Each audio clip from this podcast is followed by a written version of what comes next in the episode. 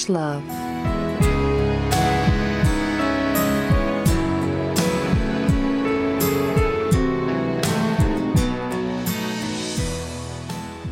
I've been looking for a savior in these dirty streets, looking for a savior beneath these dirty sheets. I've been raising up my hands, drive another nail in. Got enough guilt to start my own religion. Why do we crucify ourselves? It's episode 13, season 4 of Ravage Love. I think Hi, it's, it's topical. It It's is topical. but Tori is like, what the fuck? No disrespect to Tori Amos, you beautiful, beautiful fucking soul. Um, Love you. this week on Ravage Love, we are reading the second book in the Mhm. Sleeping Beauty erotica trilogy. Uh, do you want to catch us up to speed there, Renee? In last week's episode, Beauty was uh, picked up by a prince and made into his sex slave, and then brought to a kingdom full of other princes and princesses who were sex slaves. Now, did you see that there was like a let's catch up at the beginning of this book? yes. Yeah. So, um, oh gosh, it was so funny when I like highlighted something where it was like, what, what's the deal? What's the deal? And now because I'm using the on like the desktop thing, it's not finding it Oh. me. But yes, yeah. Last last week's episode, we um, nothing happened. Nothing happened except um, pony play and spanking. So much spanking. Oh, just So everything spanking. was getting spanked. Yep. Mm-hmm. And um, you know, we we met a few different different characters, and uh, then at the end of the book, um, they sent our protagonist, Beauty, to um to the village. She was the only beauty in the village, and um, that's what happened. So, um, now one thing I highlighted in, in like the story thus far part is that um, it said, with the grateful consent of her parents, they sent her to this kingdom, and I was like, was it though? Yeah, I was like, was it with the grateful consent? And I felt like that was that was a red herring right there because I don't think I don't think that's what happened, but. Um, that is a hundred percent just Anne Rice trying to make herself feel better. Yeah. yeah. So um, that's where we left off last week was with um, Beauty heading to the village to be sold in a slave auction to the village. Um, uh, and uh, she, she, uh, she, we, we were left with her uh, fucking a prince in a wagon. yep. Yep. and um yeah so these Yeah. books were released one like one, every year they were released for three years so this book came out in 1984 which Mhm. again is not an excuse for anything but i think actually speaks to how edgy these books were at the time because they're still pretty fucking edgy uh and this particular book is literally older than i am uh so that's where we left off um Mm. Anne Rice at the time did not put her real name. She had a nom de plume on the trilogy until all three books came out. I can't figure out how to pronounce the nom de plume. How do you say it? uh, Rocklure. Rock- Rocklure. Raclure. Yeah, it's a it's a type of cape. it's a type of cape um, worn by a character um, in um, Edgar Allan Poe's The Cask of what is it, Amontillado? Oh. Yeah, which is a- great revenge story, which I wish we were reading on this on the show. Of this. it's not. It's not sexy. It's not sexy. It's not sexy. Yeah. So the big bad in that wears a cape, which is referred to as a roquelaure, and um, it's actually it's because this type of cape is famous for the person that like a lord or whatever a duke or something that popularized it, who was the Duke of Roquelaure. Um, yeah, that's it. That's literally all it came from. So if you in in her foreword, she's like, you know, so named after the man who named it. It's literally a cape. It's just a cape. You know, like like she she is in love with New Orleans. She could have called herself A. A. N. Beignet and it would have been fine. but here we are. So, well, Mhm. first we had the claiming of Sleeping Beauty. Then we have this book, which is called Beauty's Punishment. So again, this was published in 1984. Uh, Beauty is uh, what most of us know as Aurora from the Sleeping Beauty fairy tale. Mhm. And she, uh, you know, these sex slaves are all royalty, and as you said at the beginning, questionable consent, but the family um, gives up their children to this place, and presumably, once you've been purposely, or like, not purposely, but um, you know, appropriately tamed, put in your place, whatever, whatever, you can get sent back to your kingdom. Now, we're gonna assume that the parents don't really know what the fuck happens to their kids, because I certainly don't think they would ever consent to sending them there. But Beauty fell in love with another sex slave named Prince Tristan. And mm-hmm. this book starts with, as you said, they've been sent to auction. They are like when we say sex slaves, it is truly a like enslaved situation. So Beauty and mm. her crush Tristan are sold at auction, and Tristan is bought by the Queen's chronicler, which I was like, does that mean secretary? Like historian? like chronicles Yeah. her stories? Um, and who he is made into. I mean, this is beyond pony play. He's made into an actual service pony. So he literally Yeah. has like he wears like a butt plug with a tail. He has a little carriage, like a little cart that he has to carry around, and then he fucks other horses, like people horses. Um, there's a lot of paddling. What's that? No real horses were fucked Yeah. in this. To be clear, there is pony play, but there is no bestiality. There's no bestiality. It's all pony play. Um, not bestiality between the horses and the people. oh, We'll put a pin in that. Put a oh yeah, yeah. You can you can tell us, right? Um, a lot of paddling. Jesus Christ, Anne Rice just Mhm. really wanted to get spanked. Goddamn! If anything comes out of this book, it's like I hope that woman got spanked before she died. Honestly, because talk about a bucket list item for this bitch. Um, uh, then there's this whole part which I had sort of vaguely knew about because of the kind of mystique of this trilogy is the idea like because it's so edgy and it's so very much i mean it's so darker than 50 shades that defendants of this trilogy talk about this particular excerpt as sort of evidence of the fact that this really is deeply consensual and that there it does scratch an itch for people who have a fantasy around like complete and total submission so at one point prince tristan says to his what we would call captor um Yeah. that he desires the loss of his self amid the punishments eventually becoming the punishment itself um Mhm. and basically a classic case of i do not want to be perceived but like truly just that like i become like it's the ultimate idea of being objectified that you're no longer a person you are just um you know you are spanking itself you are a pony you are any of these things. Anyways this is music to his captor's ear because he's like i'm obsessed with you. I love you so much. So nicholas declares his love for tristan. Now meanwhile back at the ranch old beauty was bought by an innkeeper who takes her to a fucking orgy with a bunch of drunk soldiers which like yikes crispies. Um she witnesses the most horrific punishment of a runaway slave um who quite literally is crucified hence renee's callback at the beginning.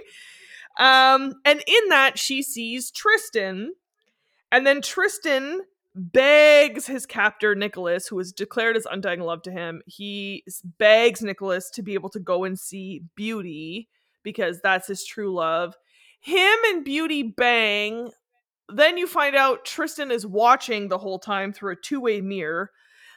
again, that's a yikes Krispies for me as someone who was stock not into voyeurism.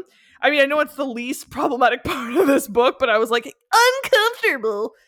Um, and then all of a sudden, it gets real racist. So all of these quote unquote Arab soldiers um swoop in and steal a bunch of them, including uh Beauty and Tristan and a bunch of other slaves, and then sends them overseas to be sex slaves for a sultan. And that's mm-hmm. how the mm-hmm. book ends. Yeah. Yeah. And here's the here's why I think Beauty's punishment really was Beauty's punishment, and it was that this wasn't Beauty's story. Good call. Tristan's story. Tristan's story. Yeah, yeah. yeah. And so it's like the punishment here is that we don't really follow Beauty much at all in this story. Her story is not really told. It's the story of Tristan. Um, which you know what? This book got higher ratings on Goodreads than the first one. I as far as story goes, I liked it better. Um, I will say that I read three other full length novels this week to put this off because I just didn't want to read it. I was like, this is going to be Ooh, difficult. Yep. And, and I read three different like 400 page each novels this week um, all of all of them were fantastic um, but last night i had to bite the bullet and read this um, and i skimmed quite a bit, but that's because you can, because all of it is just spanking. It's just spanking the whole freaking book. Um, so I mean, you can, but but it, once I kind of hit the middle of the book, maybe like the middle late point of it, a story started to develop right? Like, the, mm-hmm. the, here's this relationship between Nicholas and Tristan that was pretty interesting, and you know, Beauty's really leaning into her new role here as as a as a, a wench in a bar where she gets fucked by everybody. Like, she was into it. Um, and then there's this Lawrence. Is it Laurent or Lawrence? This new prince shows up. The I, one who gets crucified. Yeah, I said it because I am who I am. I was like, Laurent. Laurence? C'est Tristan puis Laurence, là. But, like, to be clear, he doesn't get, like, the stigmata. Like, he, he gets impaled on a wooden penis on a crucifix and then tied to it. Um, and then paraded through the town. He also gets collected by. I love um, your like to be clear, like as if it changes yeah. in any just, Just to be clear, um, you're like, oh, he's just impaled. Oh, okay. Yeah, like he's, and also in this story, in this story, um, you know, in basically Tristan's story, I was happy to see how much lubrication they use. Significant the, amount of lube, yes. Yeah. Um, I highlighted some little passages. One was his anus should be measured, something I've never read before. Um, they measured his anus. Um, and there was a scene w- where um, Tristan got sent to like the public humiliation. Mm-hmm. Um, and what did they say? I can't find it, but oh my god, it was like, oh, work that rump. He was told to work his rump. yes, and I was, was just like, show him what you made. Like, I was just like, yes. And he loved it. He loved every second of working that rump for the audience. And I, you know, I love a showman. I love a showman. As a theater kid myself, I, I recognize the inherent urge to entertain. And Tristan, God bless him, is also a theater kid. And he worked that rump. He worked it and he was then given gold in exchange for working that rump and he went and gave it to his master um now traditionally in this story the, the slaves that go to work their rumps they are given gold and then that little baggie of gold is put in their bottom um that didn't happen in this story. Many other things were put in the bottom um and they all loved it. This this this story seemed obviously like these people are getting broken down. they are breaking. They're past the breaking point, but they're loving it, Julie. And maybe that's why the story got higher ratings, is because there was a significantly like lower focus on them just sobbing endlessly. Oh yeah, yeah. And leaning into it and being, you know, feeling appreciated and feeling loved. And that was also the difference from the the, the where they're in the castle is that like they're actively being loved and cherished sometimes um by the their captors in the village. And I that I feel like that made a difference too. Yeah. Maybe maybe I'm hopeful. I don't know. Can we talk about how her clitoris toughened? Uh, yeah, considering I saw in reading the reviews, because you know I love to read a book and then read the reviews. Yeah. Like, oh, fucking love it. Uh, and sadly, I got a bit of a spoiler for the third one that does involve some clit stuff that is quite horrifying. Um, so yeah, yeah, let's talk hardened clit again. Yeah, and Has Anne Rice like- ever had sex? Like, I mean, also here's the thing that just killed me. Um, it, it- she kept referring to nipples as kernels, and as a French Canadian, you eat a lot of corn. Um, and I just that's where my mind went was like because your your body can't digest the outer kernel of of of corn. mhm. Um, that's why you poop out corn whole. That's why, Yeah. yeah, and that's why I was like, stop. Why are you calling it that? You never eat corn before and rice.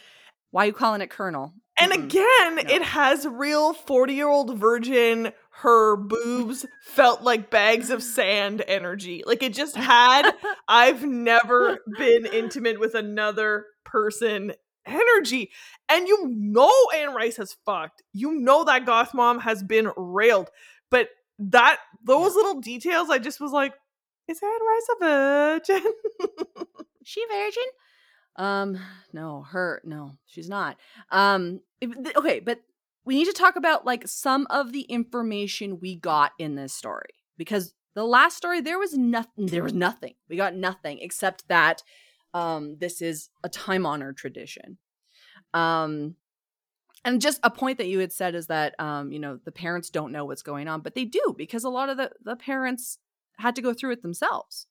So they're Aware. Oh, yeah. Some of the Yeah. parents did. Yeah, yeah, yeah. Good call. Yeah. Some of the parents that basically were hot back in the day. You're right. Yeah. yeah, yeah. If they Um, were also ugly, they were life- spared, but I mean, the life expectancy here is like probably like 60 Sure. at the most. So, um, but um, some of the things we learned is that um, they have these traditions where sometimes like the townsfolk will s- will serve themselves up to be like judged to see if they could go to the castle and be slaves themselves and then they get to live on like the same level as these princes and princesses. But then also like members of the court can be sent to become slaves in the village like if they displease the queen or if they offer i guess.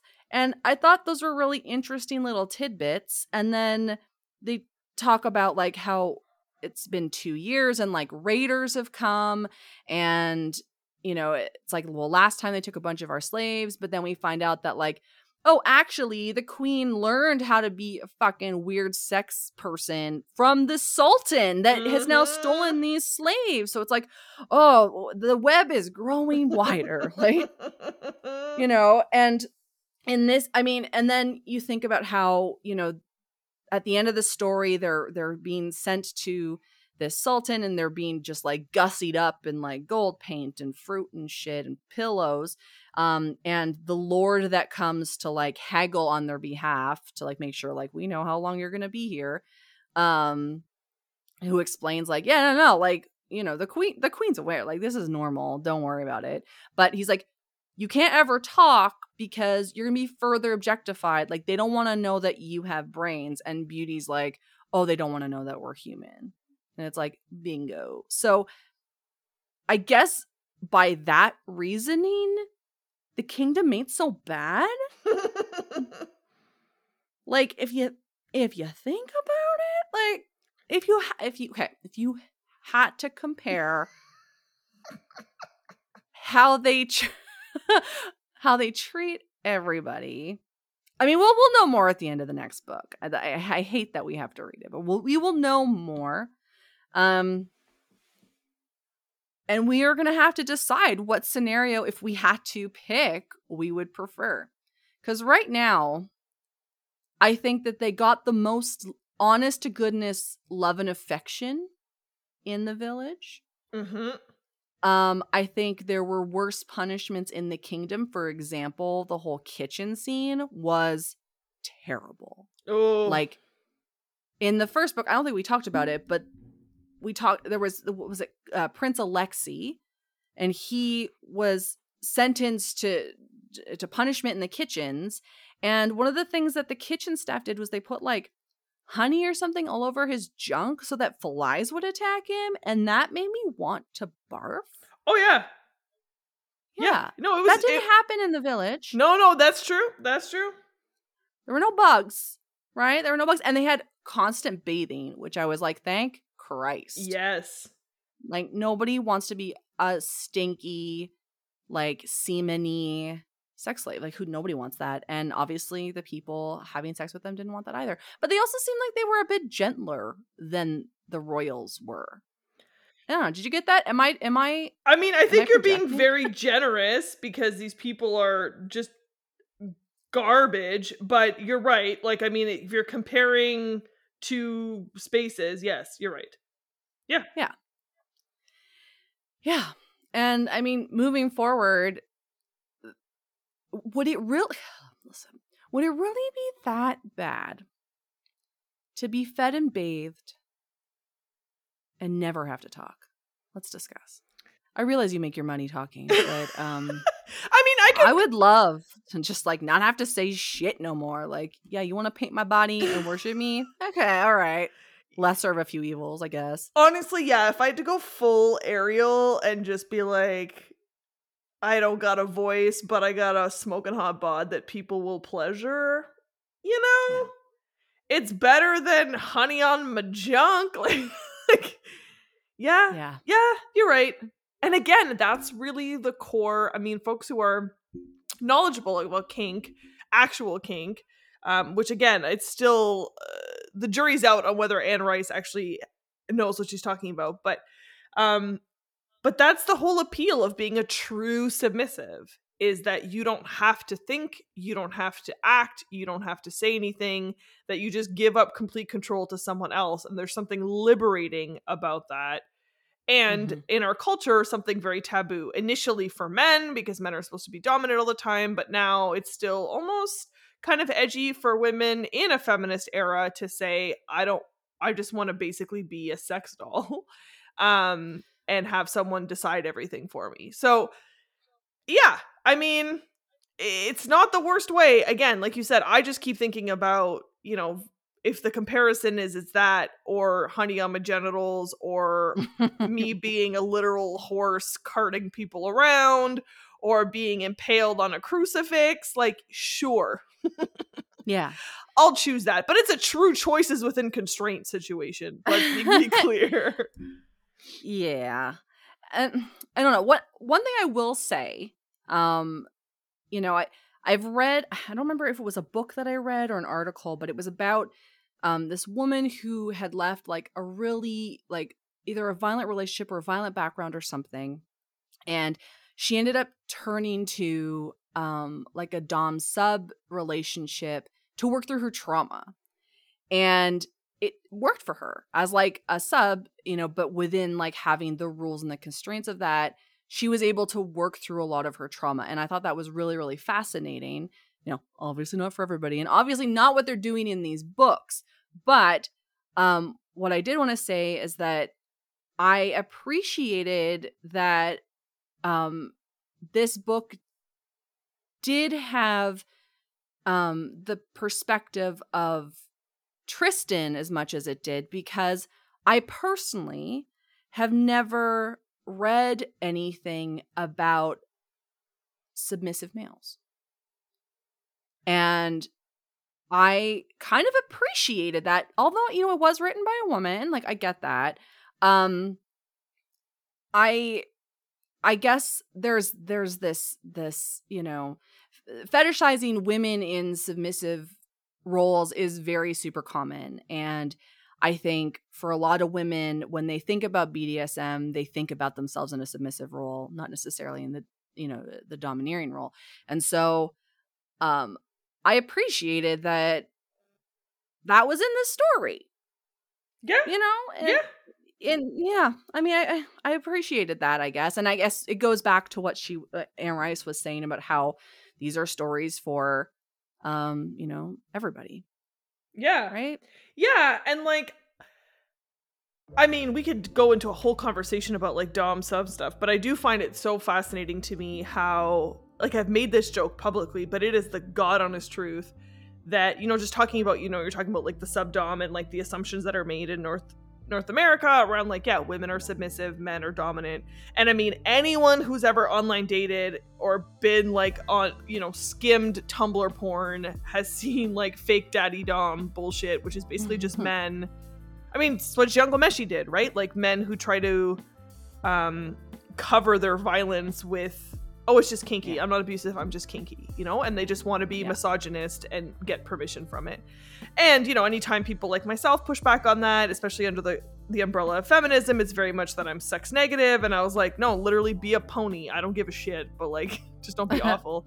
But what I do find funny and fascinating is when I am just in the world as like someone who is high femme, but also like a quote unquote ball buster, like a very feminist person with a very sort of persona as very feminist.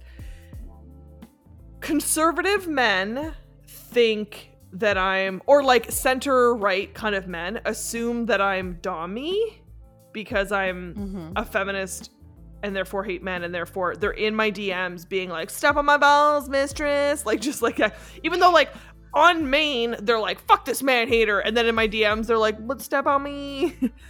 And then progressive men assume that I'm subby because they think that's the like subversive thing for me to be that like oh yeah she's like a dom in the streets and a sub in the streets like or in the sheets. Like it's such a bizarre like i literally can tell you right away a man's political leanings based on the assumptions he's made about my sexuality and it's literally 100% accurate. Like at no point is anyone just like switchy. Like literally i guess that's, you have to be centrist to assume that or something. Or like an anarchist or something. But i get that all the fucking time. Like it is bananas to me how many men will be in my DMs like literally step it step on my balls mistress. Let me lick your feet mistress blah blah blah. And then you go on their page and it's all Jesus memes and like the fucking frog from Reddit or like it's just like the weirdest weirdest thing. And again it's just like born from like I don't know, and I get in our culture we claim that we're like so much more progressive now, or like we're so much sex positive, but it's like we are in some ways, but we still fall on these like very stereotypical sort of tropes of like, what if someone wants to be super feminist and like ball busty in public and in bed? What if someone is just both? What if someone doesn't give a shit about like power exchange? Do you know what I mean? Yeah. Although it is I will say this that um if you if if a man like like a like a straight man is like insistent on being a dom and you have the audacity to suggest that you you should switch sometime like the gall on their face is mwah, delicious. Like what do you mean?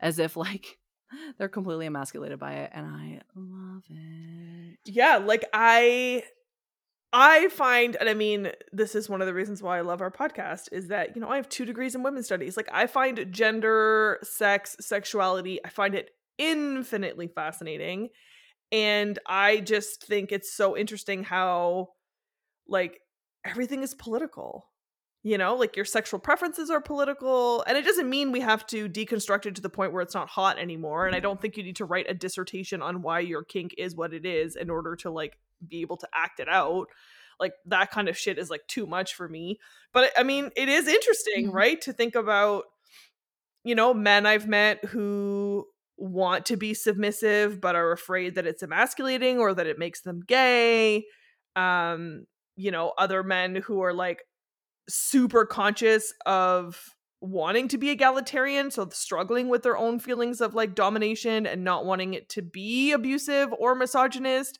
and like shaming themselves because they have these fantasies like just yeah. And then women being like Yeah. how can I be a sub to someone when in the like and the by very definition that's giving your power to someone but then like in a society in which men have all the power anyway am i ever really you know what i mean like woo the layers the fucking layers I feel like as somebody who does not have a degree in women's studies, um, I find all sex very icky. But um oh my god. I took a sip of water and that was the terrible idea. I'm like oh renee's gonna say something cool. I'll hydrate. And then, it's just real icky. But my um, friend renee who's secretly been catholic this whole time carry on. Dumminess. Um but um you know you you tell a good man in the bedroom to strangle you and you will see a level of panic you have never seen on a man's face oh ladies that's like, what do make i do with my sweat." yeah Yeah. Yes. I hope after Me Too it's even worse. I hope they fucking break out into a sweat. I really do. if you're not giving your man hives in the bedroom you're not doing it right Yeah. And that's You're on period, uh, as we would say. I mean, I think we just Yeah. end it right there. Boom. Just wrap up the whole series. It's been said. we'll pop it on a mug oh god. Ay, ay, But again, like, do you think, and this is my genuine question, and again, we can come back to it after we read the third one, but honestly, Renee, does this read like as someone who's not a virgin, who doesn't actually think sex is icky, do you read this and think Anne Rice has done some freaky shit, or do you read it and think Anne Rice wants to do some freaky shit?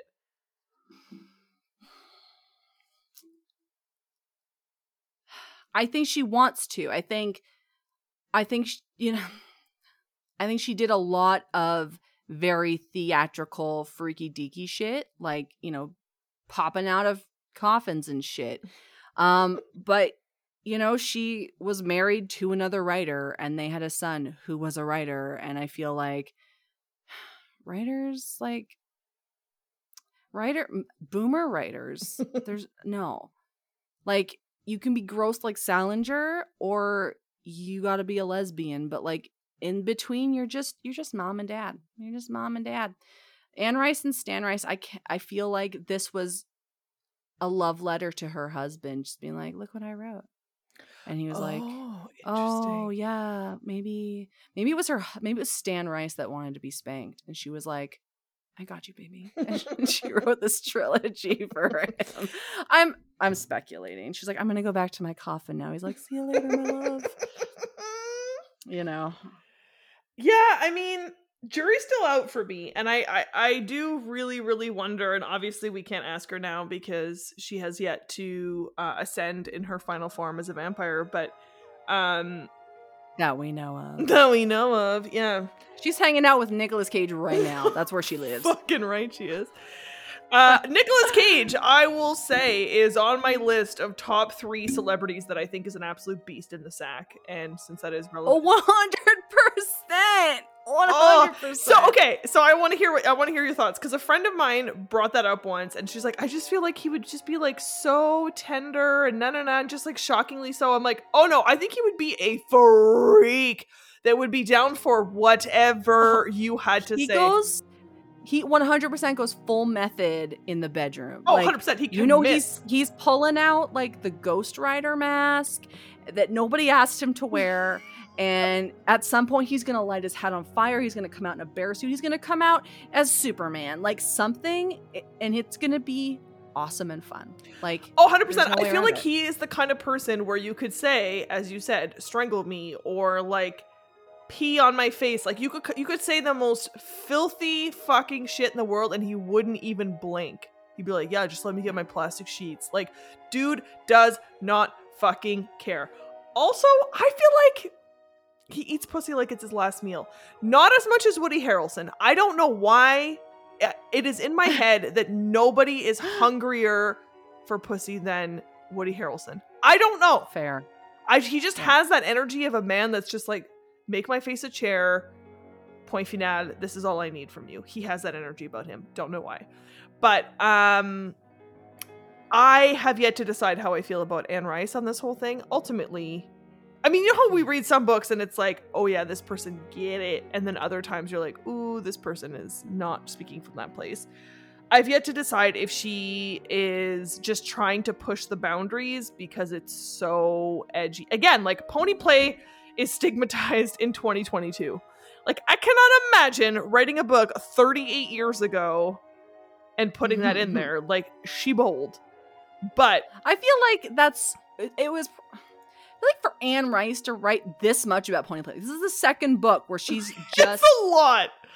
Stuck on pony play, but I don't think it's a lot coming from her given that she's written about werewolves and vampires and giants and witches and devils and Jesus. Like, you know, like I, I feel like the pony play is pretty pretty standard for Anne Rice. I feel like if that was a thing, you know, that she was to do, the you know, it, it it makes sense. It makes sense. But I wish she would just change it up a little bit, frankly.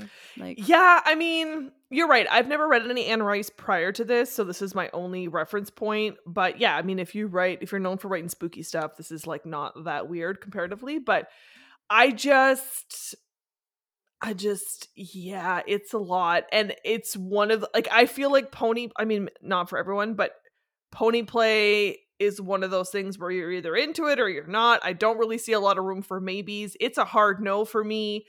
Eh, I I don't get it. I don't think it's hot. You do you, but like so it was just a lot. It was so much. And I was like, "Oh, sweet baby Jesus." But I uh I will agree with you. I mean, it was marginally, but it was still better than the first one. Um Yeah. although I just when I was like, okay, maybe this isn't as garbage as the first one, then the fucking racism. Like I can't you're rating a fantasy world. Did it have to be Arab soldiers that come and steal them and make them sex slaves for the Sultan? Did she, did she say Arab? Yeah. Oh, I didn't. See. All I saw was like olive skinned, and I was like, okay. Yeah, and then it's like a sultan, which like that language is also very much like, you know, I brown. know. So I just was like, Yeah. I mean, again, it doesn't mean you know every. It is what it is. It's 1984. Blah blah blah. But I I just think it's worth noting that whenever Yeah. whether it's Game of Thrones or this, anytime there's a world that is fantasy, and you see that kind of writing and it's not commentary on like these people are awful because they're racist but it's just like straight up oh these brown people came and stole these sex slaves i'm always just like yikes worth noting so I mean, shame on you they're worshiping her. They're worshiping all the slaves in a very sex positive way, true but it's still right? The white folk weren't doing that. Mm, that is true but Think about it. I do think it's just worth noting. So again, like you said, it could be that in the third book that they realize, oh my god, I've never been happier because these people take good care of me, and like you said, they worship me and they're sex positive, and they see this as a you know power exchange and not a power over. You know, could be, could be, Yeah. but It is the next book while they're in captivity with the Sultan and his people um, that they find freedom. So I mean, let's not let's not poo poo it too quickly, Julie. But I want to say there is a reason that we have not yet read like sheikh romance, Sikh Sikh, romance, yeah, like or like sheikh, or like the sheikh. Oh, I see what you mean. Yeah, yeah, yeah. yeah there's a there's a whole trope of that and we have not touched it um even though it's very like still modern and i think it's because you know it, it feels weird and i think that's what's happened here you know as soon as as soon as they were she was like silken turbans i was like but did it have to be Yeah, did it have to be but the whole the whole chapter so far is like they're being treated with dignity they're being treated i mean fed they're being given cushions even like they're not being hit like and when you know all of that. Whereas like i think of like the, the village as like this dirty peasant village where they've got flies and mud everywhere and we're going to spank you out in the alley. Like that's what i thought. Meanwhile it's like here's this beautiful sweet smelling cargo ship that they're on and they've got cushions and grapes and they're honey all over their bodies and gold. It's like that sounds lush. Like if I had to choose, I want to be on the ship. Oh I yeah. be on the ship. That's fair. saying. Well, dear listeners, because we love you so so much, we are going to continue to read. Um and we will tell you how it ends in our next episode. We will read the third in the trilogy called Beauty's Release, um which will tell us how she was released. And we will be able to put a bow on this here trilogy. I'm glad we're reading it. I'll say that because it's so iconic, because it's so important. It has significance. Um, I feel like it would be a huge omission for us not to read this, similar to how we're eventually gonna fucking read Fifty Shades. Um, because you Mhm. just you kind of have to. Uh, but you know, we're always about peppering in the obscure, the forgotten, and then we'll hit up some classics. And yeah, we can't you can't do a romance and erotica podcast without talking about this. Period. Do you want to hear a little uh, passage before we wrap up the show? Absolutely. We haven't given these people any passages yet, so hit them. No. I worked hard to find one. Yeah. So here we go. hit me. Okay, sorry, give us some context. Where are you? We are on the ship, and the last chapter of the book is called Voluptuous Captivity. So I'm going to read about her voluptuous captivity. Are you ready? Ready as I'll ever be. Okay, here we go. the little armor of mesh was removed from her sex, and tender fingers patted and stroked her until her sex awakened. Then she gazed into the same lovely olive skinned face of the man who had first greeted her. Her attendant, he must be. And she saw that he was taking the fruit from the bowl dates, pieces of melon and peach, tiny pears, dark red berries, and that he was carefully dipping each piece in a silver cup of honey. Her legs were stretched wide apart, and she realized the honey fruit was being placed inside of her. Her well taught sex tightened irresistibly as the silky fingers forced the quartered melon deep within, and then the next piece and the next, bringing stronger and stronger flushes and sighs from her. She couldn't keep from moaning, but this her captors seemed to approve. They nodded, their smiles growing brighter. She was filled with the fruit. She felt like uh, she felt it bulging from her. And now she was shown the glistening bunch of ripe grapes that leaned between her legs, and a lovely sprig of white flowers was dangled over her face, and her mouth was opened, and the sprig laid between her teeth, the waxy petals fluttering against her cheeks and chin ever so slightly. She tried not to bite down on the stem, merely to hold it firmly. Her underarms were being painted thickly with honey, and something, a pl- plump date perhaps, was being pressed into her navel. Jeweled bracelets went about her wrists. She was being fitted with heavy anklets. She undulated almost irresistibly on the pillow as the tension mounted in her, the vague infatuation with the smiling faces. And she knew fear, too, and she felt herself slowly transformed into an astonishing ornament. But she was left alone with the urgent caution to be very still and she heard um, and she heard other quick preparations in the room, heard other soft sighs, and she could almost make out the tempo of a heart beating anxiously near her. Finally, her captors appeared again, and she was lifted with great thick, onto a great thick cushion like a treasure. The music grew louder as she carried up the steps, the walls of her sex clamping against the enormous filling of fruit, the honey and the juices trickling out of her. The gold paint had dried on her nipples, tightening the skin on every inch of her flesh. She, felt more stimulation.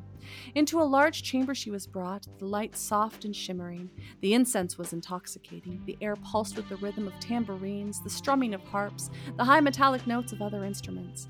Over her head, the draped cloth of the ceiling came alive with hundreds of tiny fragments of mirrored glass, glittering beads, intricate gold patterns. She was set down on the floor again and, turning her head helplessly, saw the musicians far to her left and directly behind her on her right, her new masters sitting cross legged as they banqueted from large dishes of delicious smelling food in their robes and turbans of ornately embroidered silk, their eyes darting to her now and then as they spoke to one another in rapid, muted tones. She writhed on the pillow, holding the edges tight, keeping her legs well apart, as she had been taught so well to do in the village and the castle and her silent, fearful attendants, cautioning her, imploring her, with dire looks and fingers to the lips, again withdrew to the shadows where they stood to watch over her unnoticed by those who feasted. Ah, what is this strange world into which I've been reborn, she thought, the fruit swelling against the stricture of her heated vagina. She felt her hips ride up from the silk, the earrings throbbing in both ears. The conversation went on in natural current now and then, one of the dark turbaned lords smiling at her before he spoke again to the others. But another figure had appeared, something in the corner of her eye to the left. She saw it was Tristan. He was being brought in on his hands and knees by a long gold chain affixed to a jewel encrusted collar, and he too was polished with gold oil, his nipples gilded.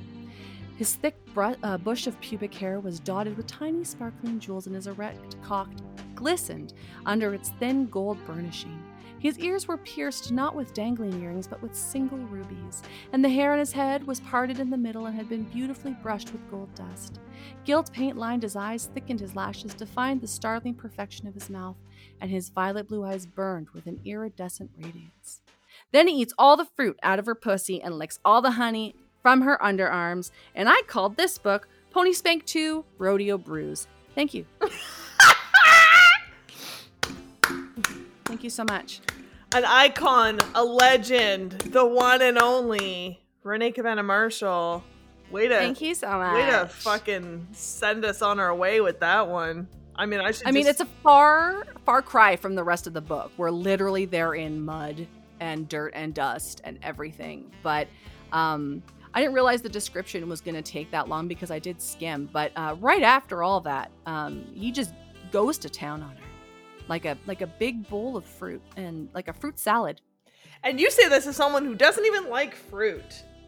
I don't like fruit at all. It is vile, but I do like the idea um, of beauty getting serviced. Absolutely. And a vegan Mm. who loves fruit, bring it.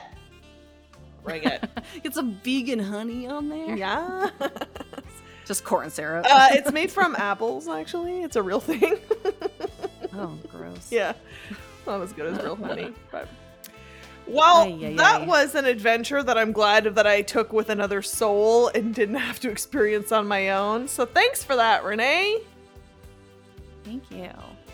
I'm I'm excited to wrap this up. I mean, I'm not excited to have to sit down and read Another again, 200 pages. 250 pages, yeah. But I I always look at the chapters. That's how I know how far I am in the book. And I know in the next book, they're on the high seas, and I am hoping for some pirates. I'm hoping for something. But there is a chapter called First Day Among the Ponies, and I'm like, man. Fucking. Then Life Among the Ponies, and I'm like. Can we stop frolicking with the fucking ponies? Yeah, yeah. Get yeah, get over it. Get over it. But then revelations at sea. And so I am I am ready. I want this high seas. High seas for these people. Well, join us for our next episode where we wrap up the Sleeping Beauty trilogy. Thank you for joining us on this adventure thus far. We appreciate your support. And I, yeah, I'll see you on the other side, I guess, Renee. See you on the other side, pal. Do you want to sing us out? Sure do. Ravage love. Ravage love. Bye. Um, bye. Artwork for the podcast was created by Karen McKnight. Special thanks to Press Start to Join for production assistance. For gaming and tech news, search Press Start to Join or on social media at PS the number 2 J Show. Connect with us online at Ravage Love on Instagram and by email at ravagelove.podcast at gmail.com.